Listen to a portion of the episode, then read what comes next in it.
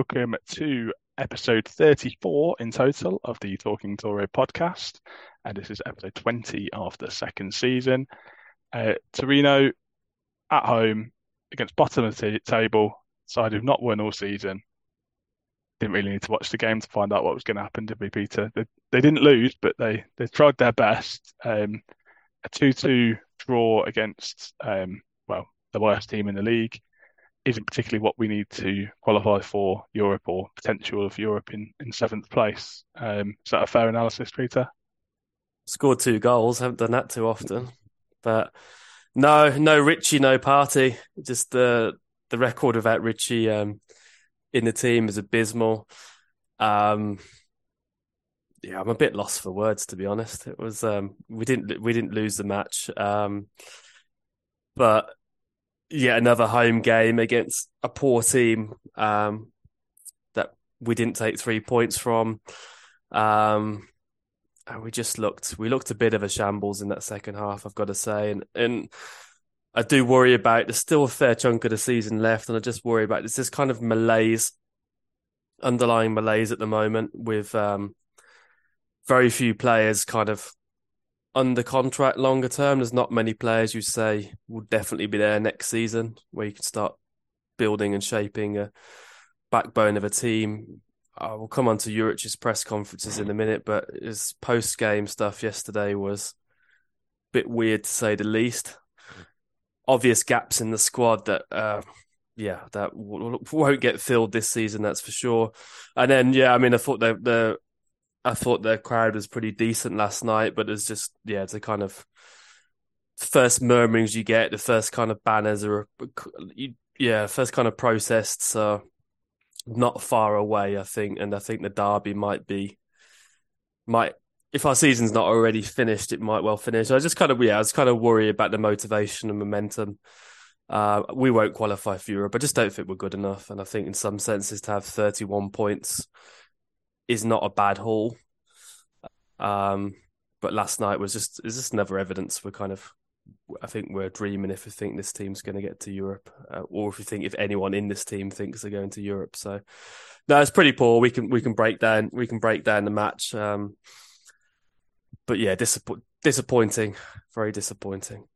Yeah, I think I think the frustrating thing from my perspective was the fact in the first half, despite the sort of commentary to the contrary, I was actually quite comfortable. I thought we played well. I didn't think we were in much danger of conceding. Cremonese barely got over the halfway line, barely created a chance. We created a few chances of our, ourselves, potentially a little bit fortunate with penalty. I, I thought it was a penalty. I think um, there was enough contact there. It was a bit of a naive challenge, but it's a Koffi Djidji tackle, wasn't it? Yeah, it was just yeah. a very, a very unnecessary. I mean, leaving some somebody unmarked at the far posts and not the white from a corner isn't the wisest move.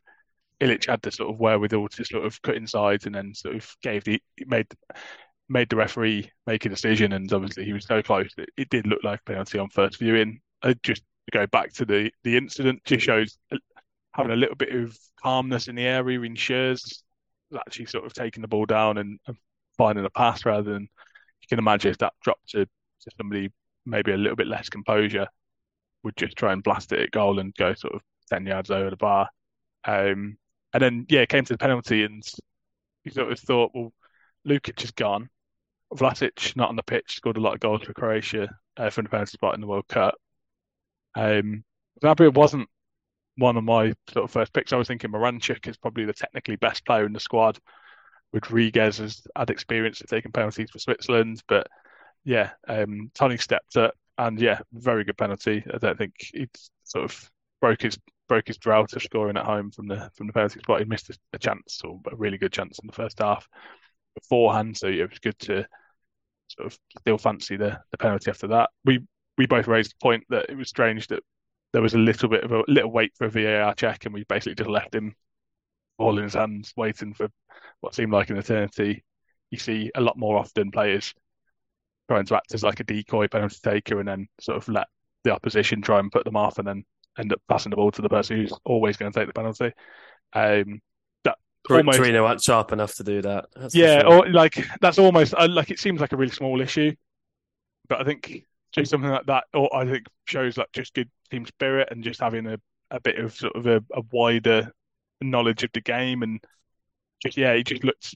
I mean, he, he did quite well. He was just sort of looking down and not letting anybody sort of put him off. But when you get these VAR sort of interruptions and delays for a penalty taker, isn't particularly fair on on the team with the penalty. Um, and yeah, it just looked a little bit lonely in the on the on the penalty spot waiting to take it. And yeah, I just think when you see teams who do that, you actually think well, it's like a really well organised team, and the fact that they're sort of thinking ahead of uh, the the potential of actually, yeah, let's not let anybody get into his mind. Let's just sort of give them the best possible opportunity to score the penalty. As it turned out, wasn't necessary. Uh, a very good penalty. Um, but yeah, and then the second half is probably where I think we probably thought the game was won.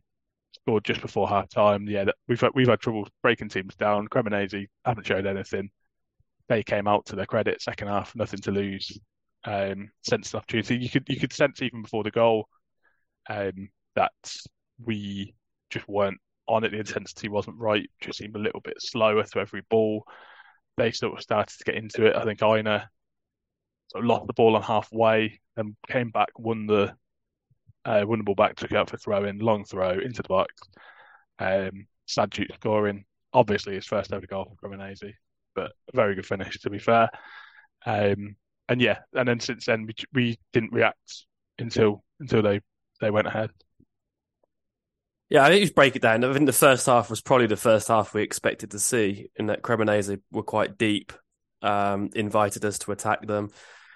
And yeah, watching the game in the UK, you'd think Torino were terrible in the first half, but we I thought we played pretty well. I was pretty happy going into half time. Um, and there were a lot of there was a I thought Cremonese were crap in the first half. I don't think they were very good all night. Every time we put them under any kind of pressure, they they looked hopeless at the back.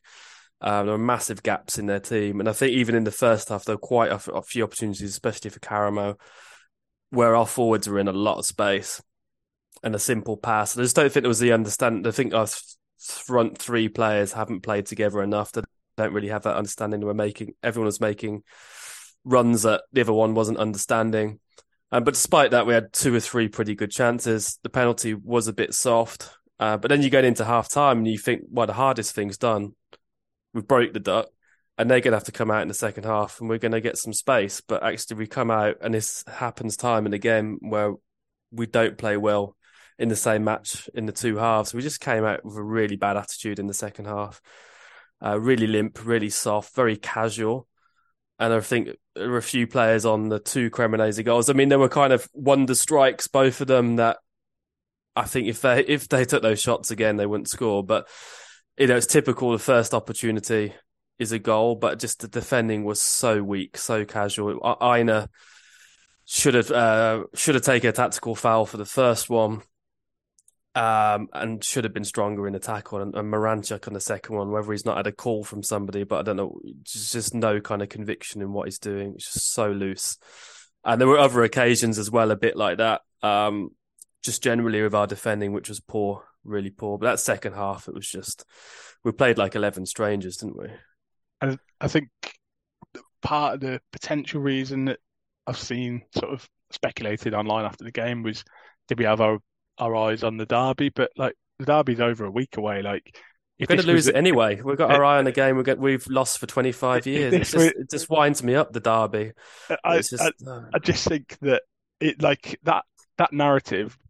Paul Dempsey's favourite word, but if that would have worked with, say this was a midweek game and then we had Juventus on the weekend, but like the game's a full week, like over a week away. Like anybody thinking about that game, well, well, firstly, one man who certainly wasn't thinking about that game was uh, Ola Aina on a suspension just 30 seconds as, it, away. As his number was literally yeah, uh, uh 30 seconds on the electronic board to be substituted. Yeah, the, the, most ridiculous. Not, not, I thought, to be honest, I thought the yellow card was harsh, but so, like it, we talk about like game management and things like that, and just sort of almost professionalism and touch on a little bit with the penalty. But this isn't the first time that Aina's done something like this. He remember the penalty in Atalanta where he gave away just before half time. Totally yeah. needless. And it seems like I, he's really probably the most frustrating player in the squad for me because uh, I think on his on his day, I think he's a really good option, and I think he's he, he has had he has played well in spells throughout his Torino career, especially on his in his first line spell. This season, I think um, has, has mentioned that he likes him, but prefers him as the, the right wing back. A little bit more natural for him. Um, set up the goal for uh, I think it must have been, against Udinese. Um, scored in the reverse fixture as well. Like he has had moments, but then there's other games over part potential sort of moments in games where just that he doesn't look like he wants to be here, and uh, he's out of contract at the end of the season. You want players who sort of want to sort of like. I, I just think in a, in a, different situation, that's probably going to be his last derby for Juventus, uh, Torino Juventus. His last last derby for the club. What a sort of damp way to get out of to get out of the game just by an unnecessary yellow card 30 seconds before being subbed. Um, from all, what was quite a sort of a lazy challenge because you couldn't be bothered to get back in position properly. Um, and yeah, his, I think that yeah. sums up maybe sums up his spell a, a, little bit because now that's a that's an area which you don't have much depth in. Really missed Lazaro since he's been injured, and now we've we've basically got two. We're not going to play Bayeye there, so we've basically got two players who can play fullback ready for what is what is effectively our last sort of meaningful game of the season. If, if like you say, the chances of us finishing seventh are, are quite slim. Yeah, Aina's highs and lows are probably more extreme than mm, I can't think of too many other players in the squad who's alternate, even in the same match. Um, even even somebody, even, even, somebody, even somebody like Djidji, who I think uh, uh, when he started his Torino career, there was like a lot of people were little bit negative towards him. And he had a spell when Juric first came in, and he was really favoured and really fancied. And people were like, "Why we why why do we keep playing this guy?" But he's turned the the opinion around. Whereas actually, I think when he leaves, I think the fans will be not not essentially like traumatized that he's left, but they'll be very grateful about what he's done for the club and what performances. You know that you're going to get. He might make the odd mistake, but he he's not going to make the same mistake twice in a way. Although first well he did. Um, but he does sort of seem seem to learn from mistakes, and I think yeah, I think that's a frustration. You, you can see one player who I think still two players who are both going to leave at the end of the season. One player still gives absolutely everything, and one player sometimes looks like he'd rather be anywhere else. Yeah, I mean, there's a I think there's a few players worth talking about from last night because I think it kind of crystallized a little bit. Um, their situation or our kind of our opinion on. I just want to talk a bit about Juric. Um, first is his kind of performance, shall we say, last night. So team have come out in the second half with wrong attitude. So makes me thinking whatever was said at half time or what, whatever the mood music was as they came back couldn't have been right. Um, because even if the intention was we'll sit back, we'll let Cremonese have a bit of the ball, we'll try and hit him on, on, on the break, didn't work. Then I have a massive amount of issues with the starting lineup, although I find it weird. Adopo plays one week, then we don't see him again for three weeks. I know he might have had a bit of a knock. Um, but just want to talk about substitutions because, as you said, so Aina gets, you know, they're the Aina situation. I don't want to talk about Aina any more than we need to, but Aina for Singo is a swap. It's fine. Then he pulls Schuurs off for only other reason is not to get him booked for the derby next weekend, which I don't really like personally. Is it just for me, it sends out sends oh, out the wrong message. And I think Juric Juric did mention in his press conference that that was to to win tackles, and that Buongiorno, when Buongiorno came in, he sort of won yeah, a lot more win, tackles, but won a lot more headers. Yeah, yeah. And I felt I felt like one of the the second goal was almost caused by Buongiorno not clearing the ball properly. Yeah, well then, but Juric said Buongiorno was we were brilliant once Buongiorno came on, so it's kind of justifying his substitution. Radonjic comes on to play on the left, and I, I, I can't watch that Radonjic Voy, Voy, Vojvoda is a disaster at the moment and is playing because we got. I wouldn't mind. He he's not defending well.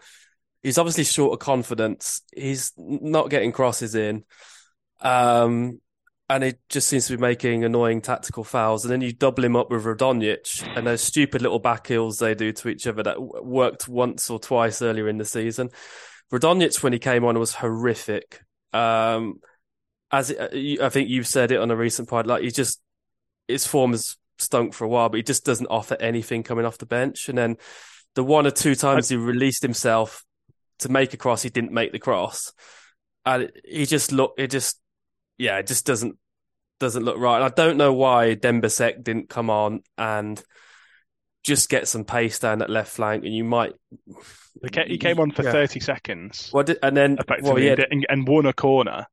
So did more in 30 seconds than Radonjic had done in what, 25, 30 minutes? Well, that, that's the other thing. So he makes his final double sub for no no one was injured, uh, from what we could tell, with uh, about a minute and a half left, two minutes left, um, breaking our own momentum in injury time. I've got to say as well. Uh, Obviously, he didn't. He he put Seck on for Vojvoda, so he went out all attacking. But For two minutes. for two minutes, you could have done that ten minutes earlier. I would have taken Radonjic off after I saw ten minutes. I thought I, I, I, he did, he did something, and Juric seemed to curse him afterwards, and I did think he's going to get subbed it. Um, And what yeah, did he? And how did Karol Linetti manage to play 92? I, I, I, I, did Karol Linetti played the whole game, actually, didn't it? It was Ilic who got forward. But Linetti, Yeah, I mean, again, just didn't offer any quality in there. And therefore, Ilic, Ilic's performance had, I think we can judge it very easily, but he had some moments of, of, of quality. Um, I'm not sure he was, yeah, quite sure of his role um, and probably play, played it a little bit safe sometimes. But yeah, I just, I didn't un- really understand most of the substitutions. And then we can talk about this. So post game interviews, again, it's one of those we've got to be thankful we got a point against Cremonese, a team that have not won in Serie A since 1996. And he's made this comment that has really divided Torino fans actually on um, the level, the quality of the two squads is quite similar. So I don't realize I'm putting you a bit on the spot here. Um, but talk it through with you. But how how many of those Cremonese players and from their starting eleven would you would you take in the Torino eleven? And I know it's a bit more nuanced than that. It's about balance of teams. yeah. I think you've, and you, I think you've got. To, I think Juric's comment is almost to high. I think firstly protecting his players, which I don't think he can sort of complain with. I think i- in a way, eh, a week before the derby, do you throw them under the bus and be like, we should be beating Cremonese, make their confidence even lower, or just try and build them up a little bit? And he did say we've got four players missing. That being said, yeah, based on last night, again, I've not seen the Cremonese players that often, but you, I, I didn't think any of the saves that Carnesecchi made were were particularly great, even though I think some people might have gone over the top in, in how good, um, especially the first one as Sanabria was in the first half. So I'd still have I'd still have Vanya. We've mentioned that. I mean, our our first choice, despite our, our injuries, Djidji, Schuurs, and Rodriguez is our first choice back three. So maybe there. And you're looking potentially at the wing backs. I didn't think their right wing back was very good. Valeri's hit a one in a million shot, which is obviously going to make him look better. I wouldn't particularly have any of the of the wing uh, of the wing backs. Um, Meité, and you got midfield midfielders who played for Torino at five or yeah, six Meité and Benassi. Benassi also managed to last the whole game. Um, I don't, I don't think I really noticed him do anything, which is probably a quote I could use for his Torino career as well. Um, uh, I think um, your friend Paul Dempsey seemed very impressed with um, Charles Pickel. Uh, I thought and- Pickel Pickel might have been on the base. I would have had Pickel over Linetti last night. yeah, for I think, and I think he did. He did seem to be a. Um, he, he was probably their standout player from from yesterday anyway. I think that they mentioned that they'd actually spent quite a bit of money on him. And then, yeah, then you've got your forward line of um, Tsadjout, who not scored a goal until that one, and Okereke. I, I suppose you could probably make an argument that Okereke would offer similar to what Karamoh does, but a better finisher. But he was somebody we discussed in the summer as being a potential player that we would sign because he, he did well at Venezia. And then obviously Afena-Gyan came off the bench. Would would you swap him for uh, anybody in that team who started? Probably not. So yeah, I I think you you you're looking at one or two would maybe get into a Torino squad missing four regulars. Yeah, I mean, I think the beginning of the season, Carnesecchi might have been quite an interesting signing, but Van, I think Vanya's kicked on this season and it's quite crucial to the way we play. And I actually thought Carnesecchi was a bit sloppy last night.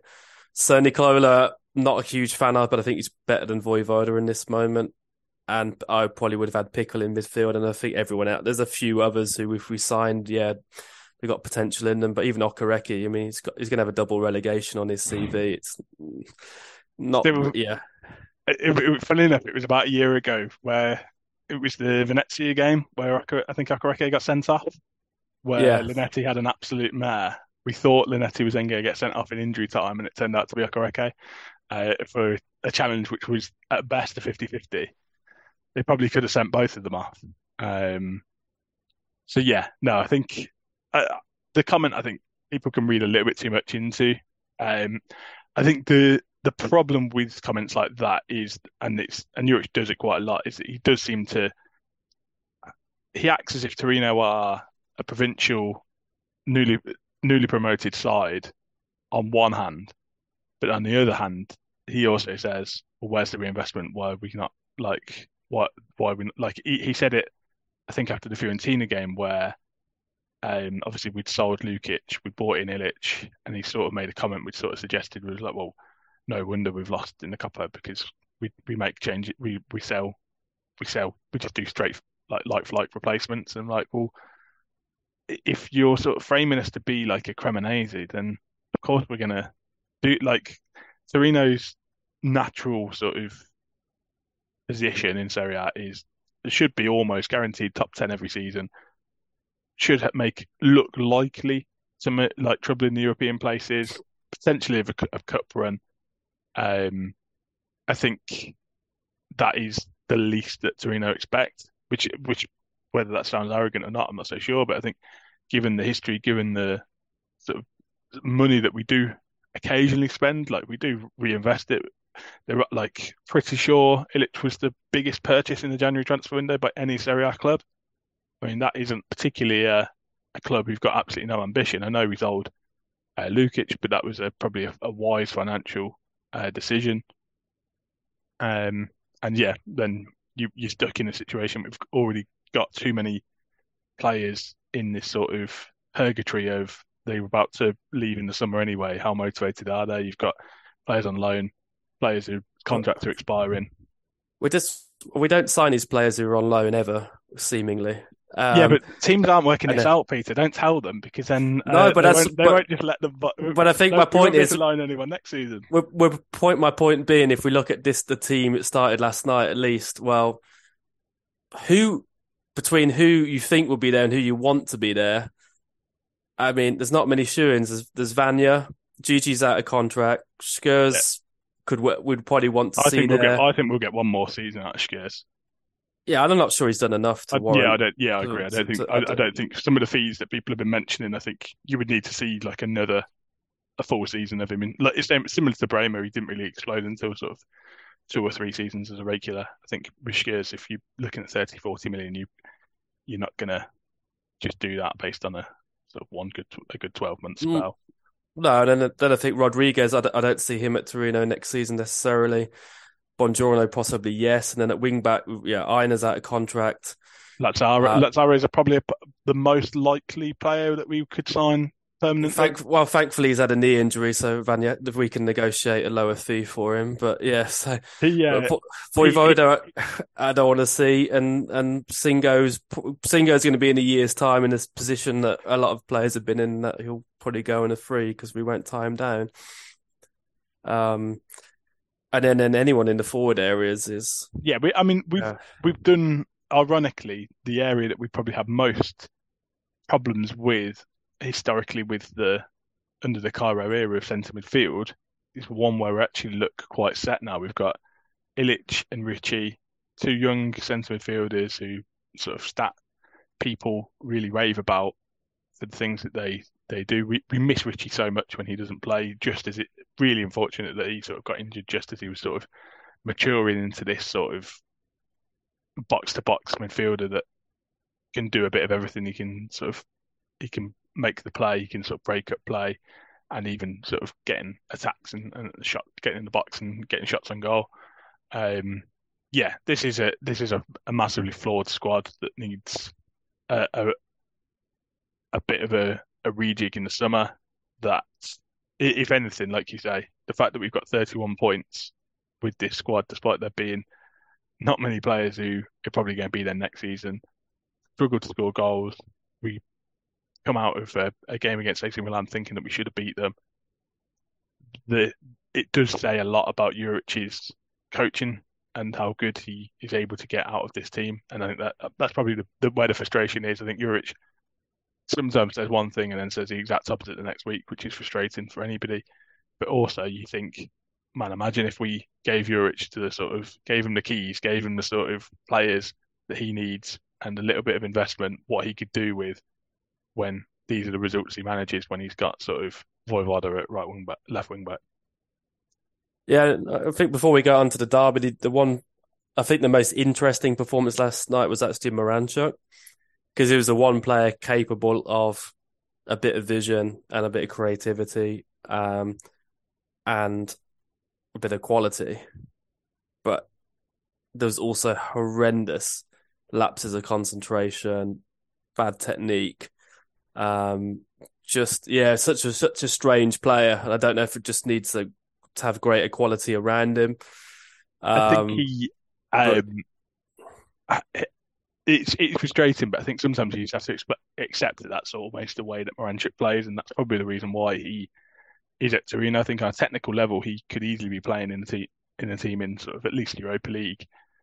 His pass for the Sanabria chance, that vision is just something which I don't think we've seen in Torino shirt since maybe Adam Ljajic.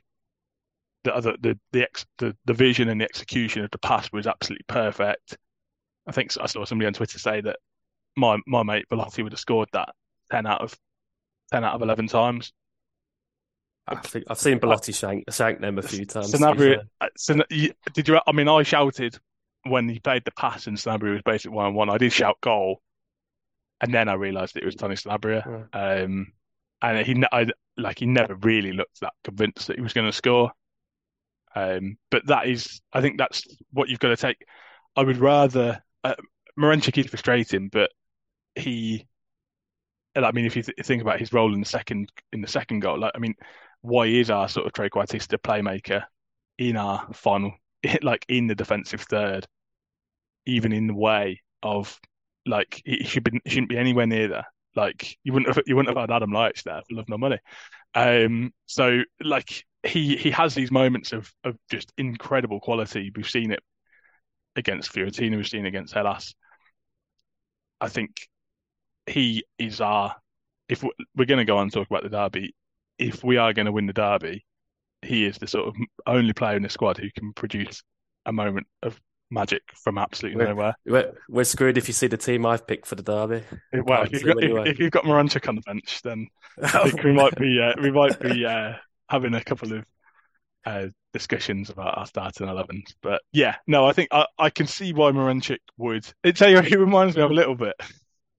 Who's that? Not gonna... I'm, I'm going to say Omar Akadori. I think he, like, in the fact that he has the, these moments, other moments where he think, "Why on earth are you on the pitch? You don't look interested at all," and then he do, will just do something, just a moment, a sheer moment of quality.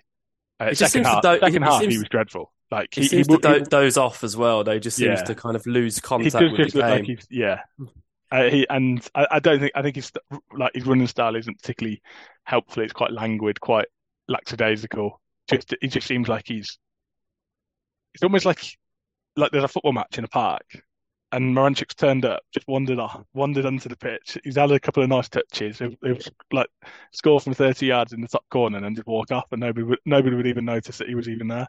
Like that's how he plays football. And yeah, I, I think, in my opinion, there are bigger issues and bigger flaws with this squad than than Alexi Miranchuk.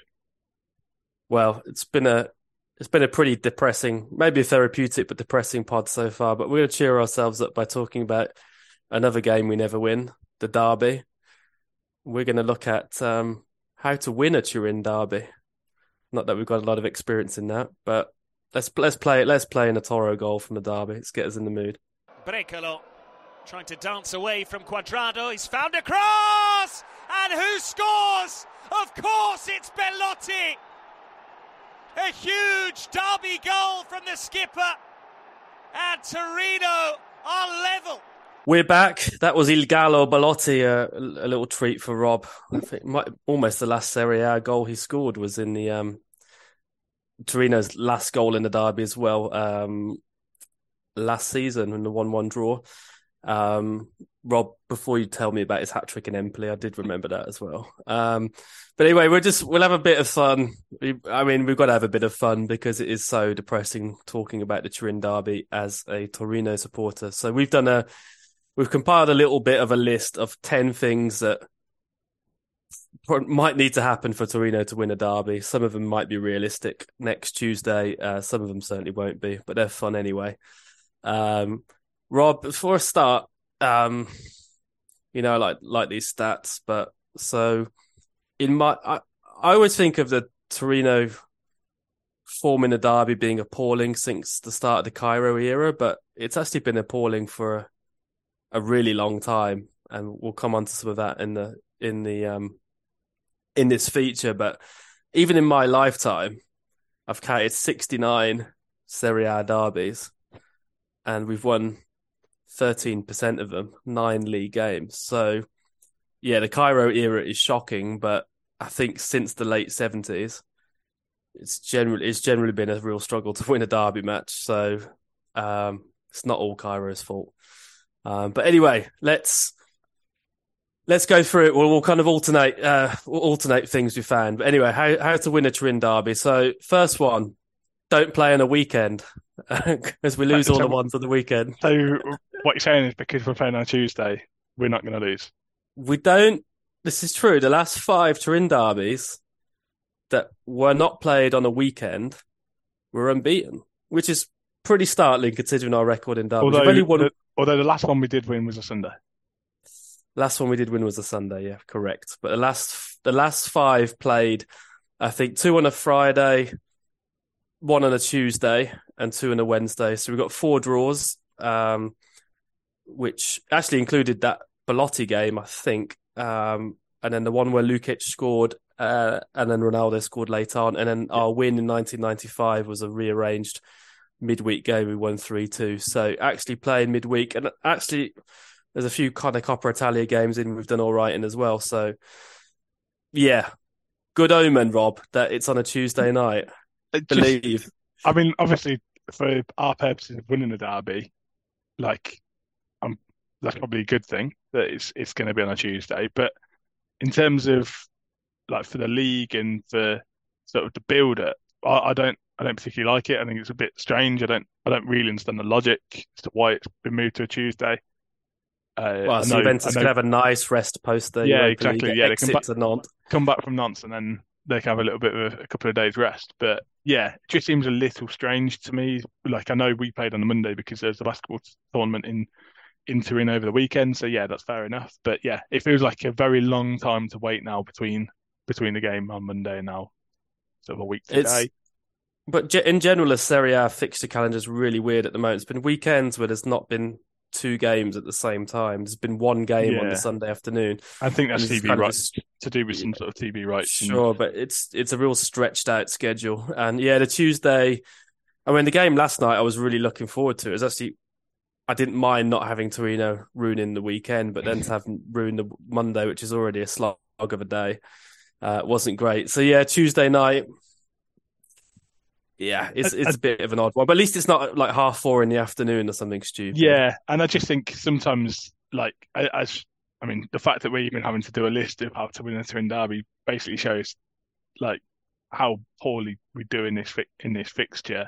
If you compare it to other derbies in Serie A, like I mean, obviously we're biased, but at least the other derbies are, you would think, a little bit more even.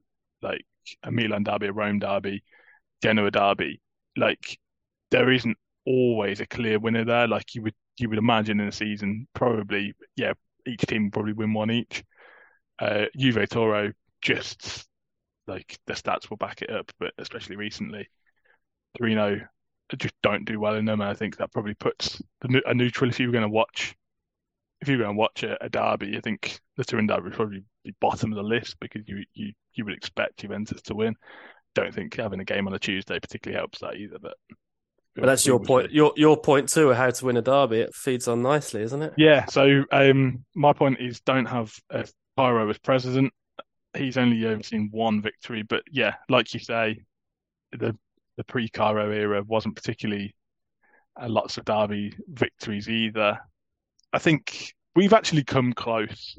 I think that's probably more frustrating thing. We've, I mean, I've been to two at the um, Ju- Juventus Stadium, Alliance Stadium. I'm not even sure what it's called anymore. Uh, the basketball stadium is what I like to call it because it does the atmosphere beforehand. You do feel, feel like you're in the NBA, but It's a bit American sport, isn't it? yeah, it's it's it's built up for the atmosphere. It's built up for the like it, it- having been to derbies at both stadiums. Like the difference is just ridiculous. Like you can almost feel the tension in the air when you go to one at the Grande Torino. You can. It feels like a big game. Like you, you're focused on the sort of choreography. You're focused on the sort of fans and, and just like what a big deal this is for the Torino fans. Where in at the Juventus Stadium, it it felt like it could have been any other game, which is White Stripes concert or suppose- yeah, I suppose I suppose for Juventus it probably is, but um, the yeah, just lots of music beforehand, not really focusing on what's in the stadium, more more so what, what you can get out of the PA system. Um, we didn't, yeah, but e- despite that, in these two games, obviously the light free kick uh, derby where then Acquah got sent off and we took it to injury time, Higuain scoring, and then there was also um, Lukic scoring quite early. I think this was the following season. Then Lukic scored quite early, capitalising on a mistake, and uh, Ronaldo equalised in the last ten minutes to to earn Juve a point. So weirdly, we've actually come closer to winning a derby away than we have at home. Whereas I think in in the home games we've been quite tame. Um, The home, back at the one in October, we we played well in the first half and, and didn't turn up in the second half, which is quite a, a common theme, really. Yeah, I think under the Cairo president, so it's one win in 26 under Cairo in the in the league derbies, and the home matches I can only remember the one we won and the one where Sanabria scored two in a two-two draw. Ones we played pretty well. Did we- Um, and I think we may have, did we take the lead in one, lost three one. I think Belotti might have scored early. it was, um, he either we we either took the lead or we equalised. Yeah, Yeah. Um, Um, but away from home we've done we've done a lot better and i think yeah that kind of if we had won at least two of those and there's there's a whole load of them that we lost when from drawing positions as well and then yeah it would have the Cairo era may have been more in line with kind of the last 40 years if we if we'd won one or two more but yeah Cairo as president doesn't work i think he'll still be our president next tuesday so i don't think we're I mean, we might need an emerg- might need an emergency pod if he's not. Uh, Um, well, yeah. Well, we've got a whole week, so um, Uh, yeah, so I've, I've talked about Belotti scoring. I'm not sure if this leads into your uh, your third point. Not sure if he if he as a no. So I just I looked at the last few wins, um, and we've always had a beanpole in attack. We've always had a target man. So early '90s was was Casagrande. Then when we did the the double over Juve mid '90s, we had Andrea Silenzi, and then I'd put Maxi Lopez in that category. Um, not quite as beanpoley as uh, those two, but when we won in 2015, he played up front with Quagliarella and kind of fulfilled that role. So, do we have a beanpole? I'm thinking Demba Seck gets uh, I- gets played as the target man in the derby, and we uh, we play to our traditions. It's, mean, stats are I- there, Rob. I'd feel more confident in getting Peter Crouch out of retirement and uh, giving him a short-term contract to the end big- of the season if we're just going to launch long balls into the box. Um, We could like stick them- Gemello in goal and stick Big Vanya up front. so I, I think I, I genuinely think Schuurs up front wouldn't be the worst solution.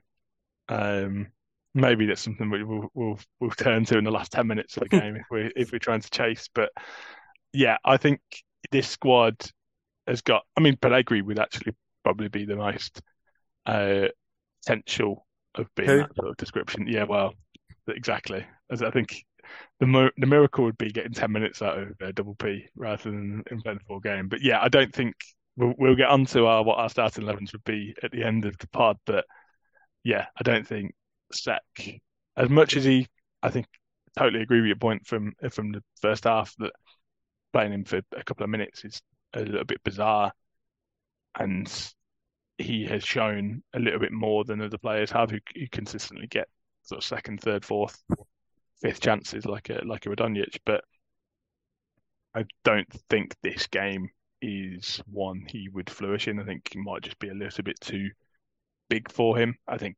partially, I mean, Torino's Torino's record in the derby is so bad that like it it shouldn't really matter. Like none of these players like have, have probably played in more than We, two or we- three. Without tempting fate, we've pretty much seen every kind of derby defeat. We've been smashed. We've gone down to ten men early. We've I've never seen a comfortable win. I would quite enjoy that. no, but I'm saying, yeah, I'm saying. On the other hand, lads, go out Oh, there. You could, yeah. I don't know Just- what just do what you want. What you could combine it be worse than anything we've seen in the last thirty. Yeah. I, I say that now, and I'll we three 0 up, and we'll lose four three. But Yeah. No, Um, think but at least we would have scored three goals. We've not done that this season. But yeah. it's I mean, yeah, kind of going on to I won't take steal your thunder on point four, but yeah, what's the Yeah. next one? I think for for both of our heart rates, I think, and a lot of Torino fans' heart rates around the around the world, we would need. I would want a comfortable lead going into the final, sort of ten minutes or so.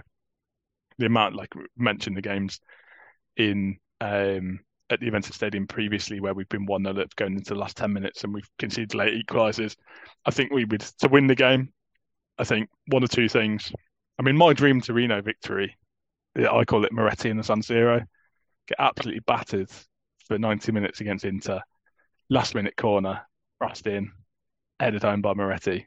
I think it's 2015, uh, beat Inter 1 0.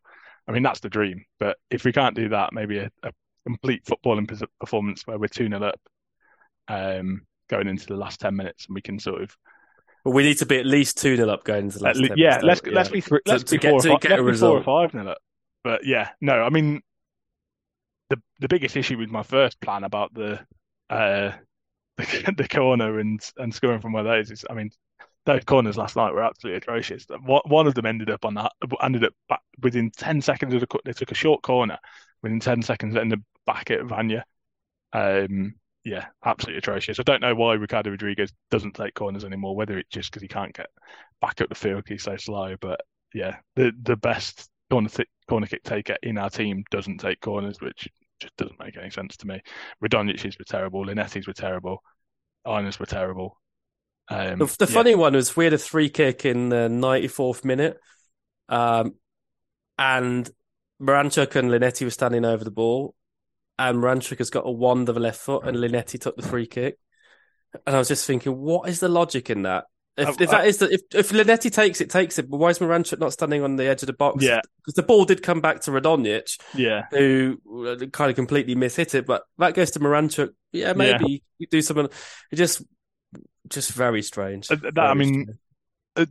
Valentino Lazzaro will feel like his agent has, has sponsored this podcast, but yeah, we miss Lazzaro so but so much that even his set piece delivery was was not amazing. I don't think it's probably something that he's been considered to be a set piece expert at any of his previous clubs. Like at least he could cross the ball in in a relatively consistent manner, and I think our only sort of set piece goals that we scored this season have been from Lazzaro deliveries. Um, yeah, I, we've we've gone off onto a tangent really, but I'm hoping that if I just slag off our uh, set piece delivery and corner kicks and free kicks, that we're going to score on Tuesday with uh, from a corner.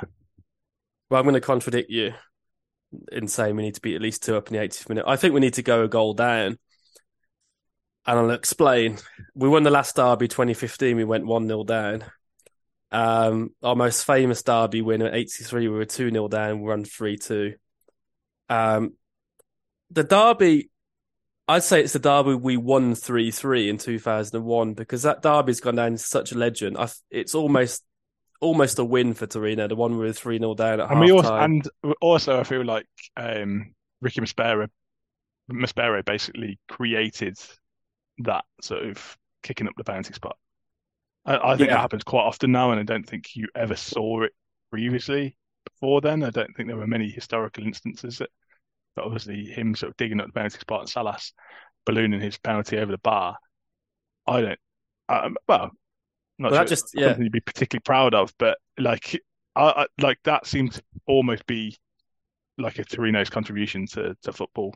Um, in the sort of latter half of the of the of the noughties or start of the noughties, um, because yeah, you'd see that quite quite regularly now. Well, it's a game. It's it's a game we I don't know we lost twice or won twice because yeah we we're three 0 down, drew three three. It was the era where Juventus used to always get late penalties, and then to survive the the like, effectively last minute penalty.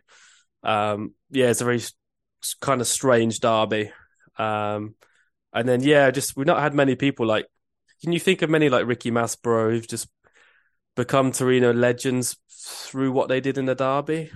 I'm not sure you would have had one in the 2015 derby. I'm not sure anyone really became a legend. Almost the opposite in Quagliarella's case, but eh, it's Yeah, been I a think- while since we've had a real like a look at Rizzi Rizzitelli. We look at Who would you say would who would you say is most likely to be like a a Cesare Balvo? But I, I, think we went on to lose that one. But remember him scoring a, in a derby. Yeah, I think if Ljajic's free if Ljajic's free kick had gone in, Yeah. I think he he would It- have been. in the current squad, somebody to somebody to score or somebody to make a like a goal line clearance or something. Who do you think would be the most like likely to just be a, a hero for making for doing one thing in this derby and then going on to be like beloved for that? It's it's it's Koffi Djidji, isn't it?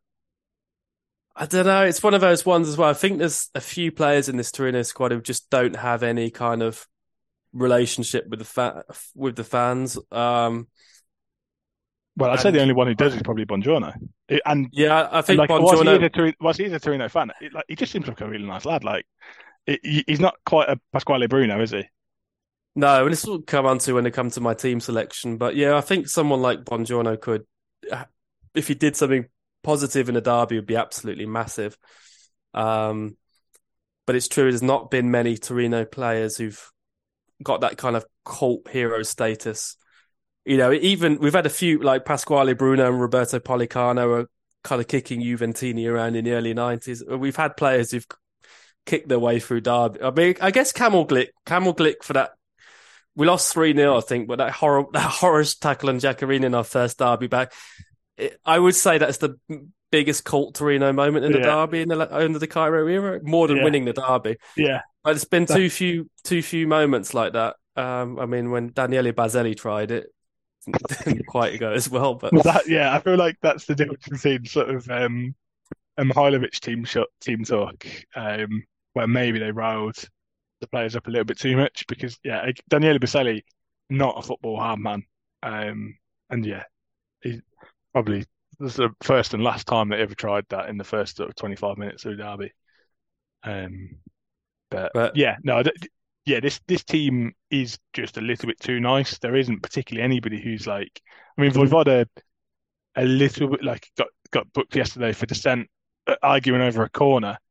Uh, it's probably the worst. Again, I mean, if if drawing to bottom of the league is is Pete Toro, then getting a yellow card for dissent for not for just a corner is just what even in a way probably a, a, that would if that then meant that he missed the derby as well. So we had both our starting fullbacks suspended for totally needless yellow cards, and that would have been idiotic. But um, but last night's result is our six six way to win the derby. Last night's result wasn't too bad, was it? No, well, I'm about to tell you that this means that we are in good stead for the derby because whilst a, a 2-2 draw at home to Cremonese might feel like two points dropped, meant we, we at least we stayed unbeaten. Um, and the last five derby wins we were unbeaten the weekend before. Um, like so, this is going to sound a little bit weird and just almost take up my point. I never worry about our performance in a derby. I always think that we will put in a performance. I think we've had worse teams who have at least put in a performance in the derby, even in ones we've lost. Even if you think some of the Ventura teams, like they were awful, but especially like the first season we came up. But I mean, if you go back to that Glik derby, I think I think it was nil at half time and we were the better side. Meggiorini was at top. Like I always do think that we will put in a a performance, a non-shameful performance in the derby, which is really all that I asked for. Um, yeah, I, I don't I- go into a derby thinking we're going to win it. I don't think I've ever thought that, but I'm always somewhat confident of the performance. Yeah, I know you're always confident of the commitment. I think there's certain derbies where half an hour goes in and you think, geez, Juventus aren't very good, or they're not very good today, and they're there for the taking. Uh, and you think, well, what was I so worried about? and then you have other derbies where, and I've seen a lot of these where we just don't lay a glove on them, where we're competitive, we stay in the game, but you're sitting there thinking we're not going to score, we're just not going to, and we're not going to be able to keep them um, at bay for for ninety minutes. So the best derbies for me are the ones where we've got that. I really like the way we played there away from home last season, where we we conceded a very early, stupid early goal, a bit unfortunate, but we high intensity, we press them. You like look at Juventus; they are rubbish in Europe because they hate high intensity football being played against them. Um, that defense always struggles. They they don't really have very good technicians on on on the ball, and I think the way we played last year was was quite effective. And it's just we need. I think on next Tuesday we just if we need to show we got cutting edge. We don't have a lot of cutting edge, but I think if we showed if we try and stay a threat in the game, will make a big difference. Whereas if we go and our best hope is for a nil nil, I just don't see us. Um, I just don't see us hanging on. I think I think when we have got results in derbies, it's because we've we forced them backwards a little bit as well. Yeah, um, no, I, I agree. I think we've actually one of the things in the Juric, whilst he hasn't won us a derby, I think we've played well in every derby. I would probably suggest. Um, just trying to think, even even the the previous one this season, I thought we played okay. Can't really remember the first one uh, that he would have overseen, but I think we need, yeah, we need to play. We we can't win this game by whilst I whilst I did say like that is a, a, the the San Siro Moretti method. Like Torino won't win the derby doing that because we aren't going to be able to defend well enough for 90 minutes. Where if they have sort of 30 shots on target, they're not going to score one, or the referee won't give them penalty or something. So I think yeah, playing to our strengths, which is actually play. The, biggest advice we could actually give them is play it like any other game. If this wasn't Juventus, and you and like they weren't wearing black and white shirts, and were playing as they've played for like a lot of this season, like they they're on a performance level. If they don't turn up, they are probably worse than teams we've already beaten this season. So whether we can sort of try and not totally remember the fact that it's a Turin derby, the fact that there won't be a Torino fans there might help as well. But we might get onto that a little bit later.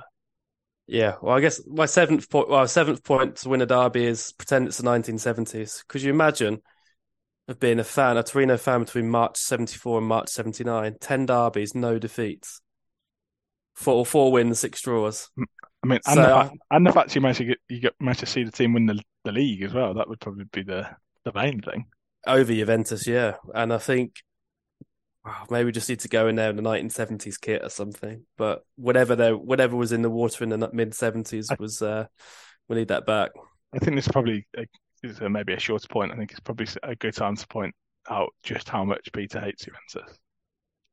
Like, I, I, think the fact that I've I've never lived in Turin um, might help, but I I don't. I, I think you're a different person when it comes to around the derby. I think like on Tuesday, I know that I can't I can't really concentrate. I can't really think about things, but I think that's I'm more worried about the performance. I'm worried about Torino. I'm worried about what we're going to do. I think you just desperately just want to beat Juventus.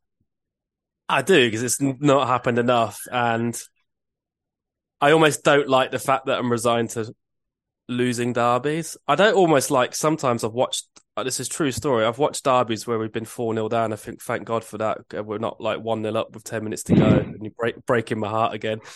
At least it's relaxing. I, we, we, did, have, we did have a spell, we had a spell where, like, again, maybe in the Ventura derbies where it would be nil nil to the last 10 minutes and you were just waiting for. I think like I think Vidal scored a late one, Pirlo scored a late one, Cuadrado scored a late one, Cuadrado yeah. might have scored two late ones like and also really unlikable players. Like I'm not that Juventus have made the habit of making of like having a lot of likable players in their teams, but like Cuadrado might be up there. Like yeah, obviously Lichtsteiner might not have scored any, but just I mean his face was just so annoying. Yeah, uh, I think we did a we did a pod, didn't we, earlier in the season where I expressed my complete dislike for Juventus. It's uh, I saw someone yesterday in a Juventus tracksuit, and um, it, yeah, that yeah, annoys. I, feel, felt violent, I felt violently sick. But, I, I yeah. see a lot of but not as many as I did obviously when Ronaldo played there. But you do see the odd Juventus shirt now around in sort of the town centre, and yeah, that idea that people buy it almost as like a sports brand. It, I mean, it's probably why they redid their stupid little logo as well. But like almost trying to make Juventus into like the New York Yankees of Italian football, and it's like, well, I, I think when if I see somebody in a, a New York Yankees hat, you should stop them and say, "Can you name me three New York Yankees, please?" And if you can't, you get to keep the hat. And then I think you should do that with people in Juventus shirts. So if you go up to somebody in a Juventus shirt and ask them to name three current players, if they can't, not that you'd want ah, it, do you know what a better maybe, question maybe they is? give you maybe they give you ten pounds. Do you know what a better question is? What? How many league titles have you won? That gets them going. No, I don't think they're actually Juventus fans though. That's my problem. I I, think yeah, they're wear, but- I think they're wearing it for they're wearing it for fashion reasons. They don't know they they, they couldn't name three Juventus players because they're they're just like it's some uh, like it's different because sometimes you get it with like kids and obviously they don't, they don't choose what football shirts they buy, but like grown adults sometimes I see in Juventus shirts and I'm like they couldn't name they couldn't name me their starting eleven. They're not Juventus fans. Whereas I think if you see a Torino shirt, like if you see a Torino shirt, if you saw like a Fiorentina shirt or you saw a Atalanta shirt when you're out town centre of Shrewsbury, like you're going to think, oh, that's unusual. Like they probably are a fan of that team. Whereas I think people wear Juventus shirts just because, like, I don't know, they think it's like cool, but they don't realise it's not. All right. Well, uh, we we got we got three more points to get through before we we we send this off to So this to one is an Mr. to This, one one has got this this is one's got legs. Point eight. Yeah. turn a dodgy keeper into a hero. Um, so yeah, a little bit of research that I did that um, Pastine, keeper in the '95 derby, saved a penalty, um, which wasn't something I was aware aware aware of until yesterday. Um, but then also Daniele Padelli, the the probably the goalkeeper with the nicest eyes in Torino history. Um, that was his biggest claim to fame before he's turned into sort of prime. well, I was going to say Buffon then, but I don't really want to. Uh, he turned into a, a goalkeeper of sort of yesteryear and had a great performance in the 2015 derby, which we won. So yeah, a goalkeeper having a poor goalkeeper or a bad goalkeeper having a great game is there are historical legacies for that. And yeah, Vanya has been criticised a lot by Torino podcast, by this Torino podcast, and by other Torino fans uh, throughout his spell as Torino number one. Um, I, I'm not massively confident in him. I still think, still think he there are there's opportunities which he should save. Like I thought the second goal yesterday, he probably should have saved that. Got hand to it. I think I know it was a lot of power on it, but yeah, I think other goalkeepers always seem to have good games against Torino, and then our keeper, two shots, two goals. Um, but yeah, Tuesday is the is the is the day for Vanya to write himself into the Torino folklore. Yeah, I mean, I think uh, Pastine and Padelli were both. That was their best moment in a Torino shirt. Um, Pastine was a very erratic goalkeeper at best, and yeah, Padelli had his had his moments. So, but yeah, two two of the more recent famous wins had quite heroic goalkeeping performances. So let's hope let's hope the big man comes through next week. So my my next one is a bit of a tongue in cheek one. Torino's record win over Juventus was 8 0 in 1912, and the referee didn't turn up. So the head of the um, Italian Football Federation had to referee the match, and apparently his performance was flawless. So unlikely to happen, but if Torino need a big result, we might need the we might need the referee to get locked in the locked in his room. And what's is it Gravina, the head of the Italian FA? It was get him out on the pitch. Um, yeah, I thought that was just a nice, nice cheeky anecdote. And um, I'll lead you. I'll lead you into the final one before we do our starting lineups and predictions before we So, run yeah, out of so- time. The final one is um, Juventus have got thoughts elsewhere. So when we won in 2015, they were already 15 points clear of Lazio. It was April. They basically won the Scudetto. I think there, there might have even been a possibility that they could have won the Scudetto in that game. Um, but they were in the Champions Champions League semi-finals. They started Angelo Ogbonna, Simone Padoin, Stefano Sturaro, and Alessandro Matri. Um, ironically, those players will probably get into the Juventus starting lineup on merit now. Um, But Do you think they've got their mind elsewhere though next week, I next think- Tuesday? Uh, well, I mean, they'll, they'll have come back from France in the Europa League tie. Come that game's on the Thursday, so probably come back on the Friday because they've got the extra time. Yeah, it, it, I mean, obviously they've got their own issues in terms of their points deduction. I think that's enough of like there is a, so much uncertainty about that team, especially when it comes to league games. Because okay, so yeah, they've been deducted 15 points. They're very unlikely to qualify for the Champions League through the league because of that. If the if that point deduction remains, even if they by some miracle were able to sort of overcome that points deficit, whether the league would allow them to compete if they uphold the suspension of the, the penalty, whether UEFA would allow them to compete in, in Europe given the sort of penalties that the league has imposed. I think there's just so many question marks that that sort of counts as being a sort of something else for them to think of. Um, yeah, not necessarily the same sort of distractions that they've had in the past, but I think there is a potential that, yeah, are, are they going to go onto that pitch? Like you think of Juventus, and especially in sort of yesteryear where they've been dominating the derby, they're almost like a, a machine where they just sort of don't even particularly play well, but just turn up and get the result. They have done that to an extent this season, but like I mean, they've lost to Monza. Uh, Monza did a double over them. Like there, there are definitely. I, I don't think a lot of their fans are happy with Allegri. Their their sort of football is a little bit outdated, very sort of 1990s Italian football. Sort of try and I, also had the try, and, impression try and keep it solid. Allegri's Juve have never done as well in the derby in terms of performance. The the Conte one was quite imperious, um, and then the, the even under Sarri they were they played better. But yeah, I just don't think we've had a bit more of a chance against Allegri. But yeah, I mean, just quickly talk. Maybe you talk through your starting lineup and the your prediction, and I'll do mine, and then we'll just say yeah, it's the first derby since 2019 where uh, there's no COVID restrictions, so there's potential for a sellout, but it does look like the Torino Ultras will be striking over, I guess, ticket purchasing restrictions or t- ticket purchasing policy of Juventus, which I don't think we've got time to get into. it. just from a personal point of view, it'd just be a shame not to have the the Maratona in there and to have have our support. Um, and yeah, maybe we'll talk about talk about that next week when we have a have a bit more time, and then hope, but hopefully there'll be a good Torino following there, and hopefully they'll see us win. But yeah, what's what's going to be the team to win the derby? Well, what's the team and what's the score? And So I'll do my Vanja in goal with the back three of Djidji, Schuurs, and Rodriguez. Wing backs would be Singo and Vojvoda, uh, obviously assuming that Lazaro doesn't make some sort of miraculous recovery. Uh, talk about miraculous recoveries. Um, if Ricci is unable to recover from his injury, then I'd go for Adopo and Ilic in centre midfield, and then the front th- front three being Vlasic, Miranchuk, and Sanabria. prediction. One-one. All right, my there's elements of my team that are similar to yours. So I've got the same keeper and the same back. Th- well, I, have got Djidji Schuurs, Buongiorno at the back. Is that what you had? No, oh no, you had Rodriguez. So yeah, I've got Buongiorno for Rodriguez at the back.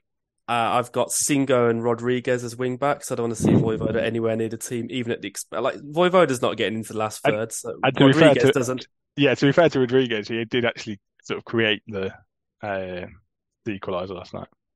Yeah, I think our best way in this derby, just because we're not playing fluently or fluidly at the moment, is to be a bit of a shithouse performance.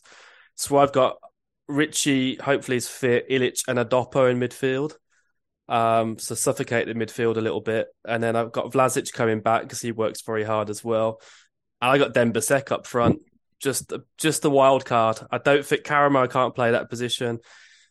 Sanabria, I don't see it be the sort of game where I, don't- I just yeah, I, I know I'm living in fancy land, but I can just see Seck stretching their defense, maybe doing something a bit different, bringing some of those midfielders into the play. And actually, there is an argument if you can keep it tight, and then you were drawing with 20 minutes to go, and you look at your bench, you've got Miranchuk, uh, you've got a centre forward, Sanabria on the bench, you've got options on the bench. Yeah. Suddenly you're not at 70 minutes, and you're like, well, now we've got to bring Demba Seck on or Brian Baye to turn the derby. Even Vojvoda, might be better off coming off the bench as well um, when Rodriguez gets tired. So yeah, I think we're going to lose two 0 I think it's going to be a reg. I just I could just see it being a bit of a regulation Juventus victory. I don't think. Like I said, these ingredients we need to we need to play with a lot of grinta. We need to be well organized. We need to be super motivated and play high intensity. But we also need to be a goal threat. Um, I don't know. I just see maybe Chiesa and Vlahovic causing us some problems. Um, so I'm gonna go gonna go two 0 Juve. Um, I predicted us to win the derby early in the season, and that was a stupid schoolboy thing to do. So if I predict us to lose, then um, bearing in mind I'm leading Rob 16-8 on our our predictions league. So I mean, I'm, one, I'm playing it one, safe a little bit, but yeah, at, defending my one, lead at one one yesterday, yeah, you've an Allegri there, but uh, at one one yesterday, I did feel more confident that my two one prediction was more likely than than Peter's four one. Uh, but yeah, obviously Torino had to had to ruin that. Yeah, no, I think to I said I don't hate the idea of actually yeah keeping it tight and then yeah you've got given how limited how stretched our squad is yeah maybe actually allowing the younger players to start and then bring on your experience with in the last sort of 20 30 minutes and asking them to sort of turn the game probably a little bit fairer than sort of being 2 0 down and then and then bringing Seck on and saying no change change the game mate. But um yeah no we will we will see. Yeah a bit of a bit of a long wait to um to sort of obviously find out what will happen. But yeah fingers crossed that uh, Torino can get their first any any promises of what you're going to do if Torino if Torino win Peter? Podcast. I was thinking do the next pod in a Stoke City shirt or something, but um, yeah, that might start uh, a dangerous precedent. Yeah, it might might be safer to lose the derby at that point. Um, I don't know. Maybe I've got a half marathon planned a few days after, and I might. I don't usually wear football shirts when I'm running, but maybe I'll put maybe I'll pop on the Toro shirt for that. But yeah, but yeah I just I can't I can't enter in my head that we're going to win the derby, so I'll think about. I'll think about what I'll do after. There you go. After. There you go. Um, Urich. I um, there's there's your Stick that on your stick. yeah, it's your pre-match pre-match tea talk. Tea, well, tea talk, it, team talk. It's better than hey guys, you're shitting in Cremonese. you haven't won since 1996. So yeah. Anyway, yeah. on that note, let's win the derby. Forza Toro. Forza Toro.